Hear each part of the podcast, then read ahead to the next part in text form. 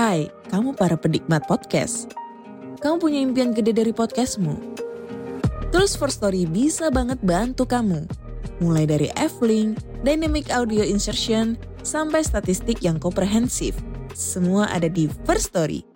Gak ketinggalan kamu bisa monetisasi podcastmu lewat iklan dari First Story Ads yang bisa kasih kamu penghasilan dari setiap place podcastmu. Yuk gabung sekarang dengan klik di firststory.me. Sekali lagi, klik di firststory.me. Mari kita bawa mimpi podcastingmu menjadi kenyataan. Hello? Hello? Podcast Network Asia. Lisih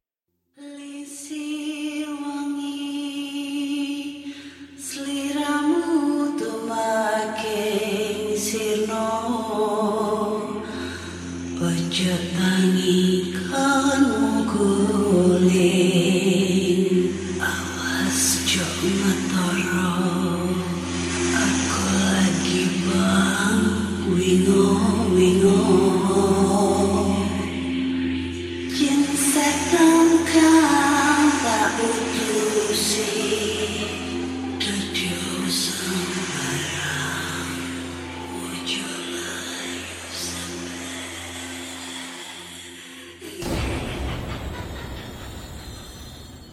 Hai Re, ya apa kabar Ketemu lagi dengan aku si Ana di podcast kisah horor. Dan di episode kali ini aku akan membacakan cerita horor ataupun email berhantu yang sudah dikirimkan teman-teman melalui podcast kisah horor at gmail.com ataupun di Instagram podcast kisah horor serta Google Form yang linknya tersedia di bio Instagram podcast kisah horor. Eh, akhir-akhir ini tuh eh, apa ya jarang banget update cerita terbaru karena capek. Capek karena bukan capek untuk nge-podcast bukan. Karena capek kesibukan sehari-hari gitu ya. Karena akhir-akhir ini tuh akhir-akhir ini tuh sibuk banget. Terus di satu sisi lain itu eh, apa namanya kalau pulang tiap pulang kerja itu kan selalu kehujanan tuh. Jadi tuh kayak eh, badanku tuh kayak sakit-sakit semua gitu meriang kalau udah nyampe rumah gitu udah bawaannya pengen tidur terus gitu. Padahal kan kalau gue take itu kan selalu di atas jam 12 itu kan kadang gue susah tidur gitu kan.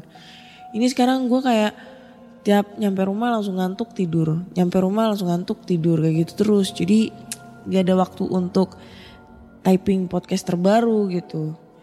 Tapi untuk hari ini tuh gue semangat banget. Kenapa gue semangat? Karena tadi sebelum take podcast itu gue dikirimin sama temen itu topoki gitu ya. Karena dia tuh lagi punya usaha punya usaha topoki itu di da- di Grace Mall.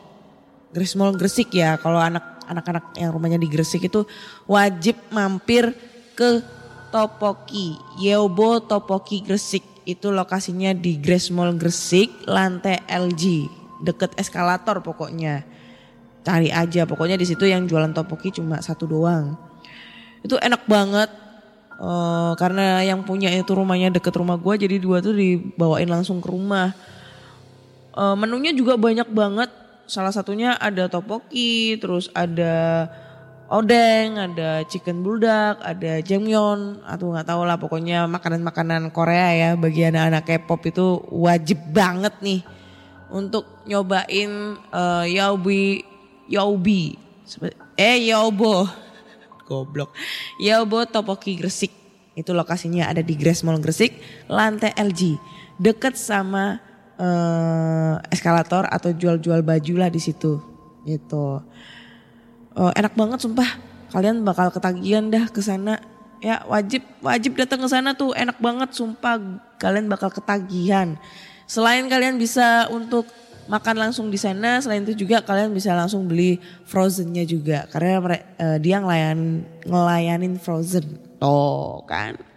Huh, jajanan Korea zaman sekarang itu lagi digemarin anak-anak zaman now gitu. Tapi kalau kalian nggak nyoba rugi.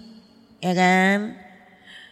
Terus gue juga lagi seneng nih eh, karena sekarang podcast kisah horor mau menuju satu juta bukan listener satu juta plays wah nggak kerasa ya hampir tiga tahun ini eh, PKH itu udah menemani kalian semua dengan ratusan cerita horor yang udah gue bawain, ratusan cerita horor yang masuk ke email PKH dan juga eh, ribuan orang bahkan puluhan ribu orang yang ngedengerin PKH atau podcast horor yang tidak berfaedah ini.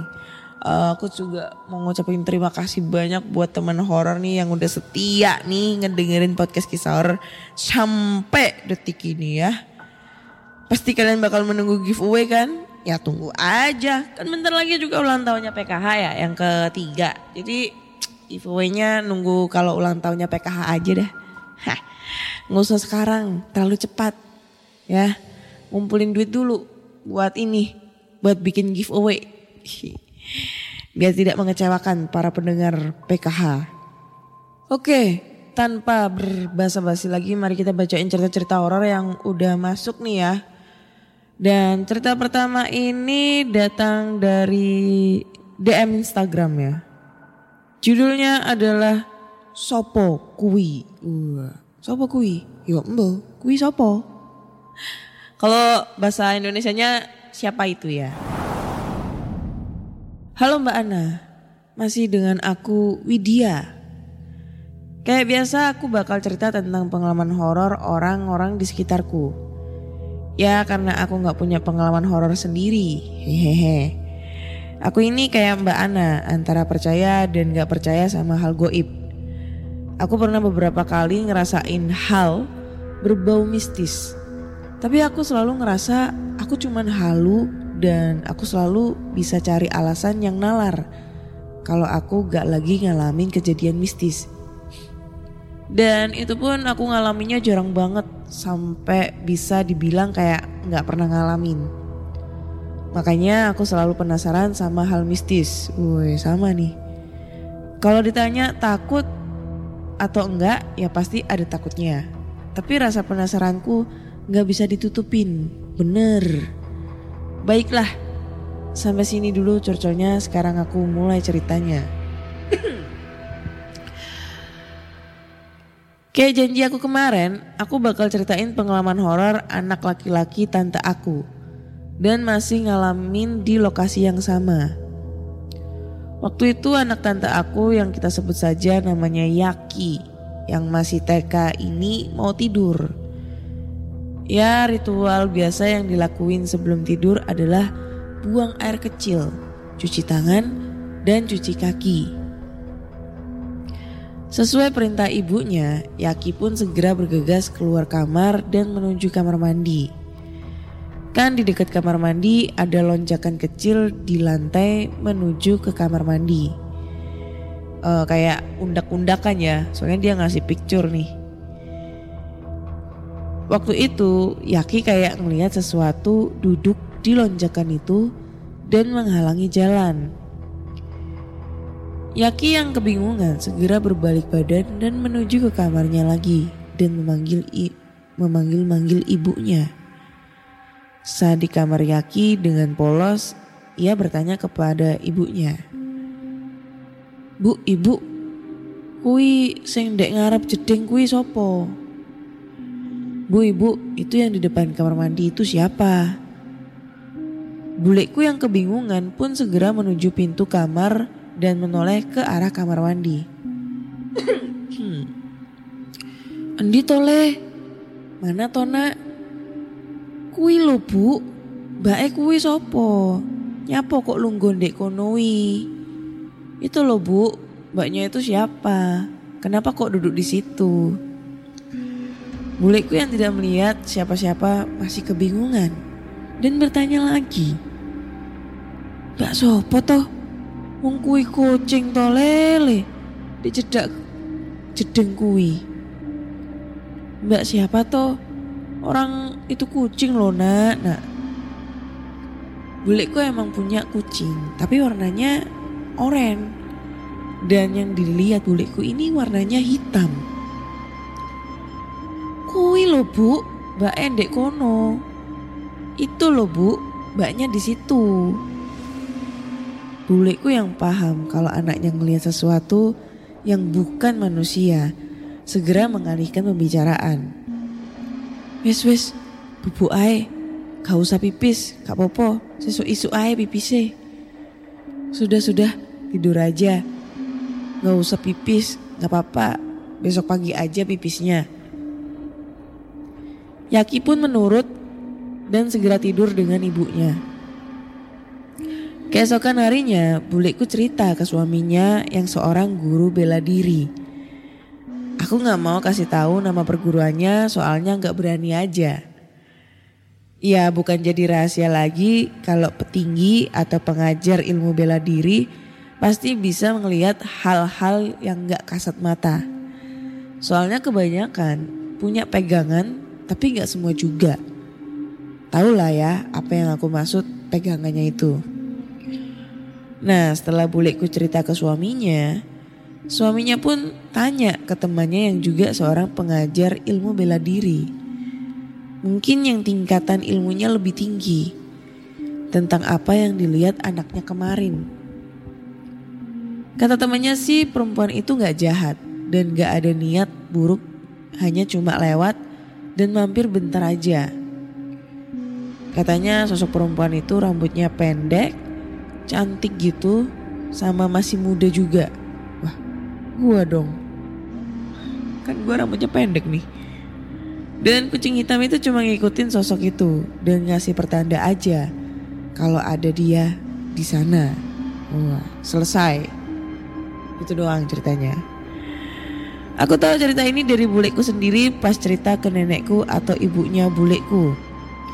Ya sebagai bocil yang kepo dengan cerita mistis, aku nguping dan berakhir ikut nimbrung dan menginterogasi menginterogasi Yaki dan buleku. Wah, bapak orek enak banget deh. Nggak fokus cuk, bakpo lewat-lewat terus. Nanti aku bakal kirim lagi cerita dari pengalaman anak buleku lagi alias Yaki. Tapi mungkin nanti bakal lebih pendek lagi dari ini. Ya udah cukup sampai sini dulu ceritanya. Makasih sudah disempetin baca.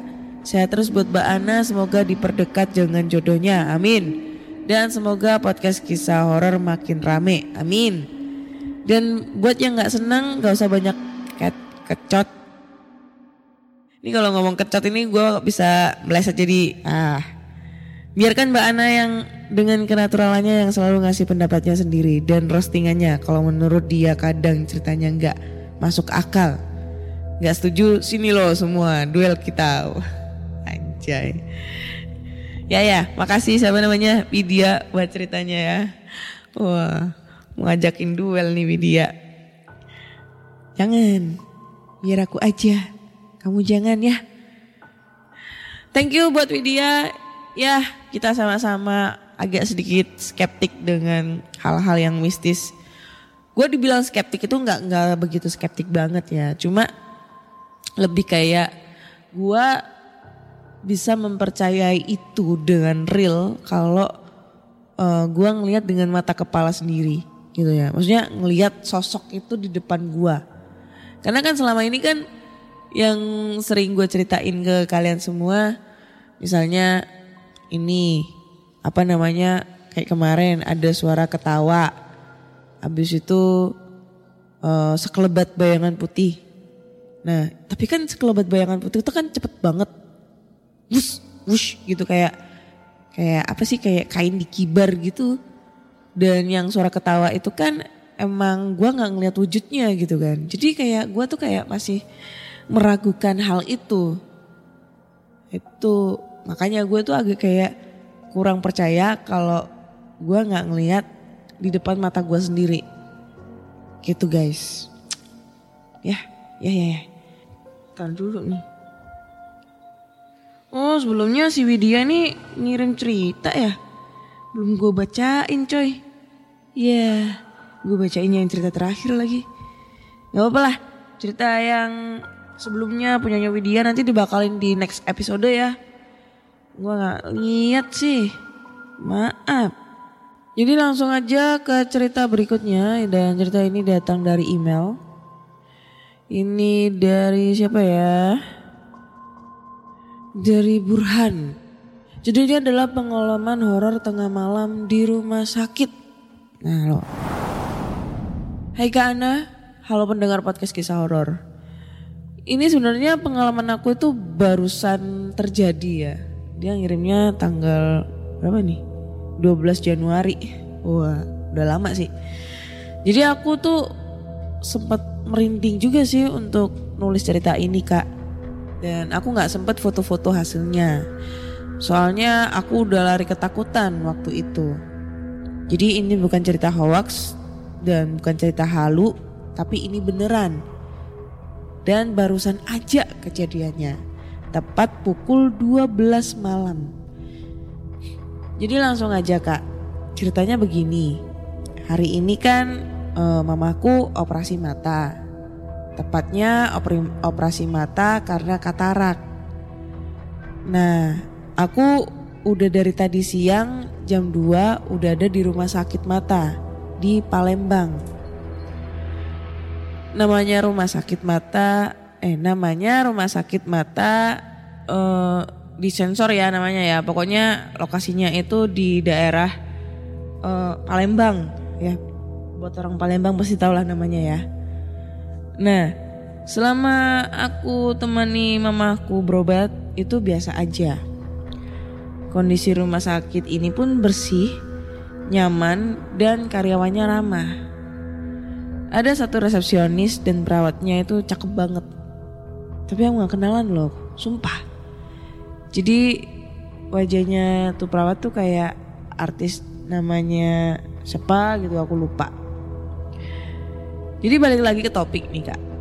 Oke lah, abis maghrib eh, emak aku udah selesai operasinya. Nah setelah dioperasi, mama aku itu nginep di ruang perawatan lantai dua. Aduh sumpah kucing gue berisik banget. Sesampai di ruang perawatan, mama aku tuh minum obat, makan malam, dan tidur. Saat itu pukul 10 malam. Pada jam 10 itu, mamaku, mamaku dan bapakku, soalnya yang jaga mamaku adalah bapakku di ruangan itu, itu udah tidur semua. Dan aku sibuk browsing. Satu jam baterai HP aku itu habis. Di dalam ruangan gak ada colokan listrik. Terpaksa aku keluar ke ruang lobi lantai 2 dekat TV. Kebetulan gak ada yang nonton TV, jadi aku cabut tuh colokan TV terus aku gantikan kabel, oh kabel laptop, bukan HP, laptop gitu ya. Selama aku browsing dengan kabel eh, itu, aku nggak merasakan gangguan apa-apa. Namun menjelang pukul 23 lewat 25, aku dengar ada pintu kebuka. Aku langsung celingak-celinguk sekitar lobi. Siapa tahu ada suster lewat. Tak ajakin kenalan gitu maksud aku. Nah, pas aku dengar pintu kebuka, aku gak lihat siapa-siapa. Dalam hati aku, aku pikir, ah, palingan ada tamu yang keluar ruang keluar ruangan terus nggak jadi. Akhirnya aku lanjutin deh browsing lagi. Tepat jam 12 dini hari atau jam 00.00 aku mendengar kaca jendela ada yang ngetok pakai batu. Tiga kali itu lebih tepatnya kak. Kayak tik tik tik gitu. Kalau eh, kakak pernah ambil batu kecil terus diketokin ke kaca jendela, nah kayak gitulah suaranya pokoknya. Eh, pelan tapi kayak kedengeran jelas. Aku cuek waktu itu. Pikiran aku palingan sapam lantai satu lagi main gaplek. Terus gak berapa lama bunyi pintu yang dibuka terus ditutup terdengar lagi. Itu terdengar satu kali tepat jaraknya cuma 3 meter dari hadapanku. Eh. Di hadapan aku itu ada dua ruang. Satu ruang sebelah kiri, nggak tahu ruangan apa. Dan satunya lagi eh, sebelah kanan itu adalah WC umum. Nah, aku mendengar pintu kebuka dan ditutup lagi itu dari WC umum. Aku pelototin tuh pintu. Mungkin ada orang yang mau keluar tapi ternyata nggak jadi gitu kan. Satu menit tuh aku pelototin, tapi nggak ada orang. Nah, di sini tuh bulu kuduk aku mulai berdiri kak. Setelah aku pelototin itu pintu, aku lihat ke jendela. Di jendela itu ada gorden tipis agak transparan. Halusnya kayak kain sutra. Dan di lobi itu jendelanya nggak kebuka. Soalnya ruangan AC. Nah ngerinya gorden itu ngembung eh, kayak ngebesar gitu. Kayak kakak pernah main peta umpet gitu nggak sih eh, di belakang gorden? Nah kalau ada orang di belakang gorden itu kan pasti kayak kelihatan ngembung gitu kan kayak apa ya kayak gordennya tuh kayak ngebentuk mengembang gitu lah pokoknya kayak gitu deh kak. Ya itulah pokoknya. Nah gorden itu tuh yang aku lihat itu ngembung tapi nggak ada orang. Aku liatin tuh gorden aneh banget. Terus pelan-pelan dia kempes sendiri. Aku pikir, oh paling jendela kebuka sedikit, ada angin terus ketiup. Semakin aku pelototin tuh gorden, ngembang lagi tuh. Dan kemudian berbarengan terdengar suara pintu kebuka dan ketutup. Suaranya kali ini tuh lebih keras dibandingkan yang sebelumnya. Pikiran macam-macam aku mulai berkecamuk aku langsung mainkan logikaku. Apa ada orang yang bisa ngetok kaca di lantai dua ini? Jendela itu kan tertutup rapat di lantai dua. Terus mana ada angin masuk kalau kacanya tertutup rapat gitu? Dan bermacam-macam pikiran angker lainnya. Gak mau aku lama-lama mikir jawabnya, aku langsung cabut charger laptop sambil sok berani bilang, Ya ya, aku tahu kamu mau keluar. Ya udah, aku masuk ke dalam dulu. Nggak pakai noleh ke belakang, aku langsung ngacir keluar ke ruang istirahat mamaku. Lalu setelah keesokan harinya, aku tuh kan ini ya, apa namanya penasaran banget dengan kejadian semalam. Jadi aku datang ke WC paginya dan ternyata itu nggak ada air. Jadi kesimpulannya itu WC atau toilet itu jarang dipakai oleh orang. Terus kondisi kering dan gak ada aktivitas orang menggunakan toilet tersebut. Posisi jendela aku cek ternyata tertutup. Gak ada angin yang bisa masuk dan menghembuskan nafasnya ke dalam. Aku udah coba duduk lagi selepas subuh dan ternyata setengah jam, setengah jam aku tongkrongin itu gorden gak ada sedikit pun ngembung-ngembung. Jadi kesimpulannya yang ngembung itu aku gak tahu apa. Yang ngetok kaca tiga kali itu juga aku gak tahu siapa. Yang ketiga yang buka terus tutup pintu dengan keras aku gak tahu siapa. Gitu. Oh iya buat teman-teman nih doain mak aku sehat ya. Alhamdulillah operasi berjalan dengan lancar. Lain kali aku mau coba lagi tapi dengan mental kuat untuk duduk di lobi rumah sakit ini sambil browsing sendirian sampai tengah malam. Nah nanti kalau ada kejadian horor lagi nih di sini bakal aku share ke podcast kisah horor. Terima kasih sudah dibacakan ke Ana. Mohon maaf kalau ceritanya nggak serem atau mungkin kepanjangan ya. Tapi aku harap Kak Ana bisa terhibur dengan cerita horor dari aku ini. Oke, terima kasih ya buat ceritanya ya. Hmm, gue mau komentar apa nih? Gue gak bisa mau komentaran apa-apa lagi nih kalau ngomongin masalah hal di rumah sakit ya.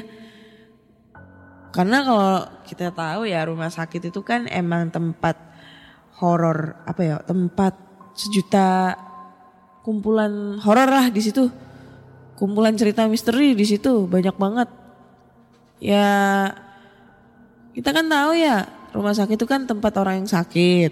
Di satu sisi lain juga eh, banyak juga orang sakit yang meninggal di situ. Banyak menyimpan jenazah dan lain-lain lah. Jadi eh, hmm, horornya itu kayak kerasa banget ya. Cuma nih yang yang bikin gua agak agak gimana gitu. Ini kan rumah sakit mata ya. Otomatis kan cuma buat ngobatin mata nih ya. Jadi kan penyakitnya juga mata doang. Mata doang gitu. Jadi eh, nggak bisa disimpulkan dengan hal-hal yang sangat mistis seperti di rumah sakit rumah sakit pada umumnya gitu. Ya mungkin bisa jadi yang pertama lu halu kali ya halu karena kan posisi lu di situ sendirian. Nih menurut pandangan dari gua sendiri. Yang kedua ya apa ya yang ngembung-ngembung gitu. Ya bisa jadi angin. Cuma kan lu nggak tahu ya angin di pagi hari sama di malam hari itu kan beda. Kalau malam itu kan polusinya tuh kan jauh lebih bersih, ya kan? Kalau malam itu kan eh malam itu apa?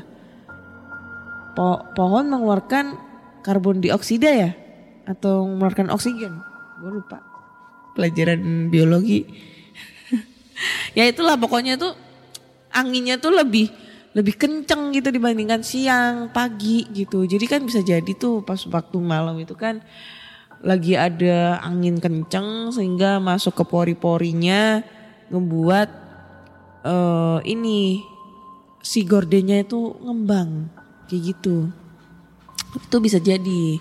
Nah, bisa jadi juga itu yang ngebuat pintu toiletnya itu kebuka ketutup sendiri karena hempasan angin itu bisa jadi. Kan gua nggak tahu ya ini kan pakai nalar otak gua sendiri.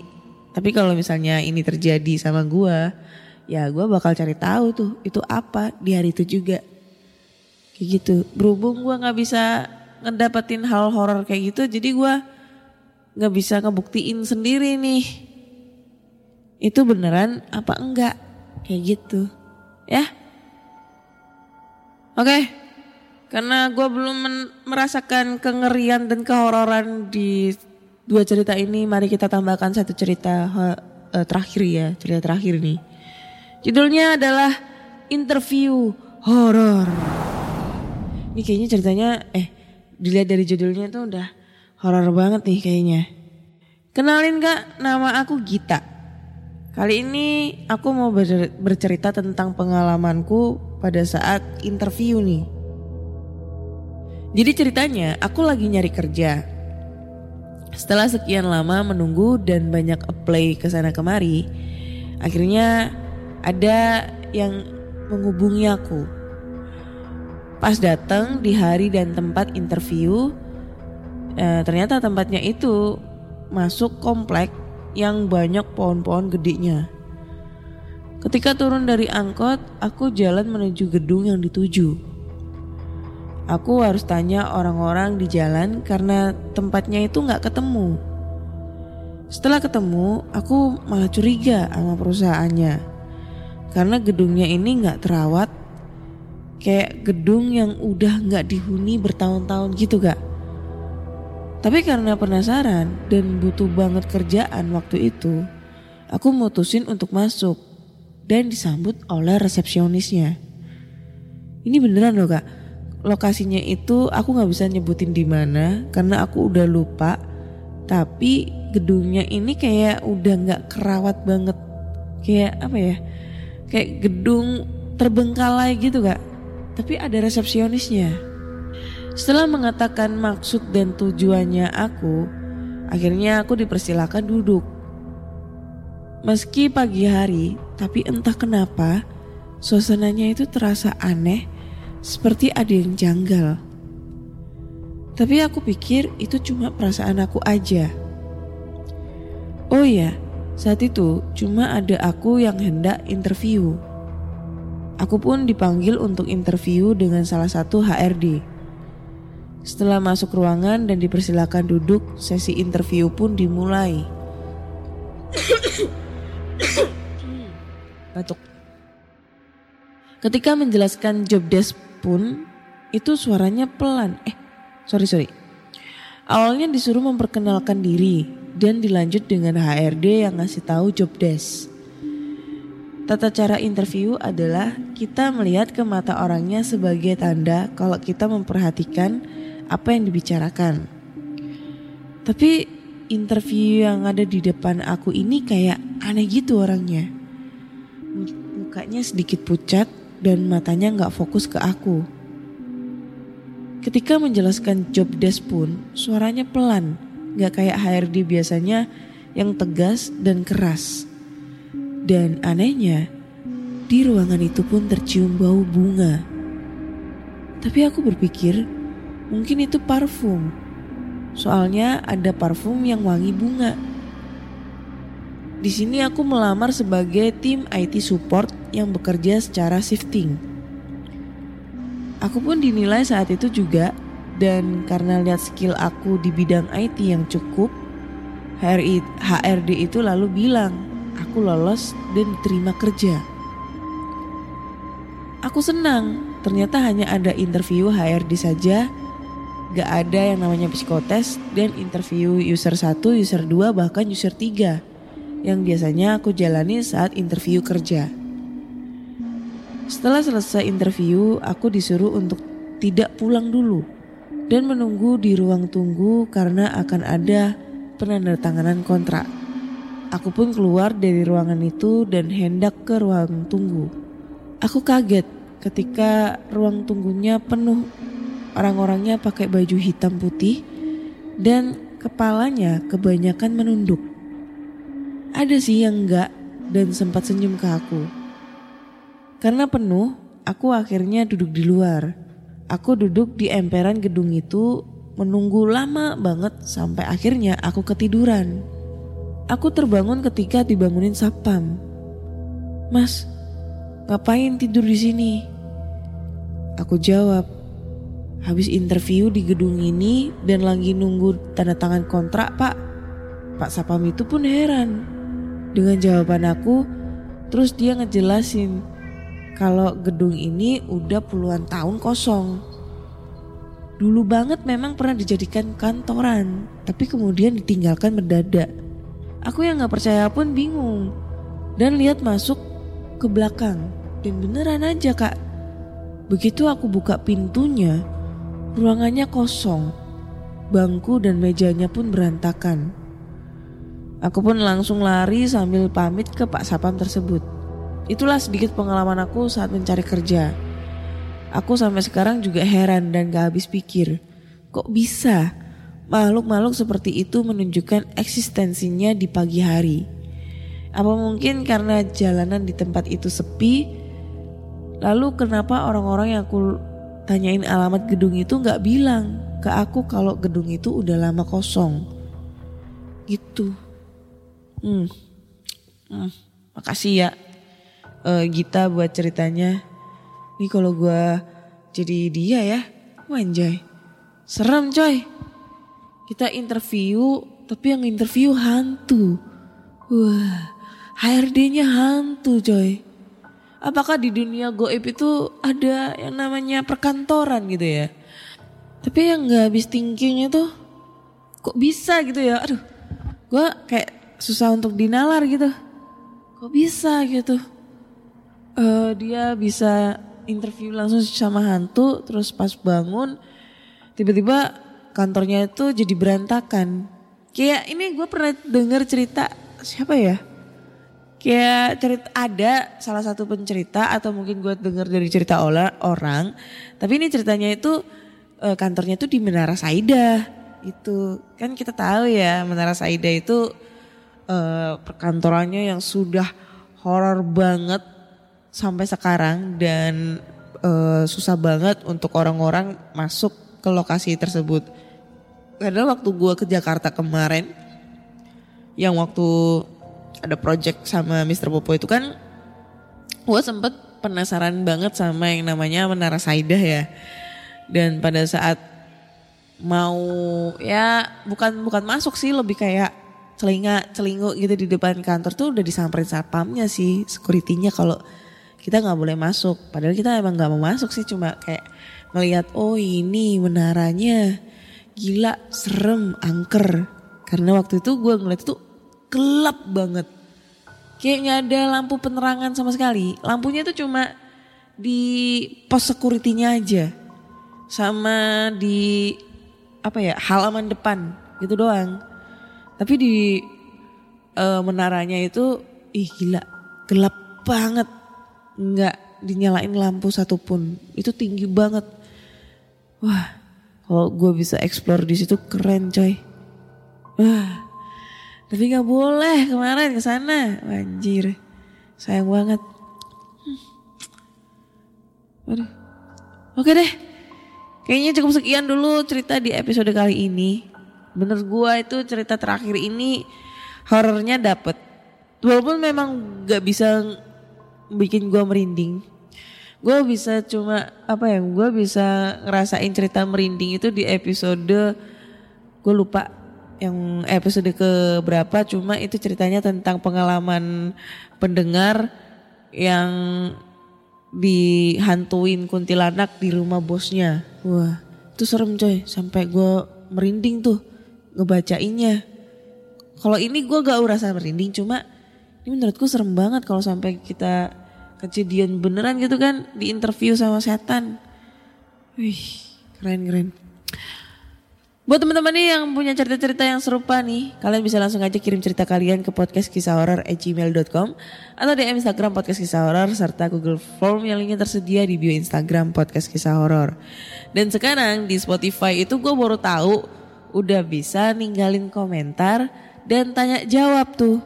Nah nanti gue buka tuh forumnya ya tanya jawab di Spotify. Kalian bisa langsung komen aja. Nanti komenan kalian bakal gue bacain. Ya gitu guys. Dan jangan lupa dengerin podcast kisah horor selalu di Spotify, Google Podcast, Apple Podcast, Noise, Pogo, Reso, dan di platform podcast kesayangan kalian. Jangan lupa nyalakan tanda lonceng notification agar kalian selalu uh, update tentang cerita horor terbaru dari podcast kisah horor. Akhirnya saya Ana undur diri dan terima kasih sudah mendengarkan. Bye bye. Apakah kalian tertarik untuk mendengarkan cerita pengalaman horor Wow, gila sih. dari narasumber terpercaya? Jangan ragu, bersama saya Fajar Aditya mampir ke podcast RJ5 yang akan tayang setiap Senin, Rabu, dan Jumat untuk memenuhi asupan horor kalian semua. Saya tunggu kedatangannya.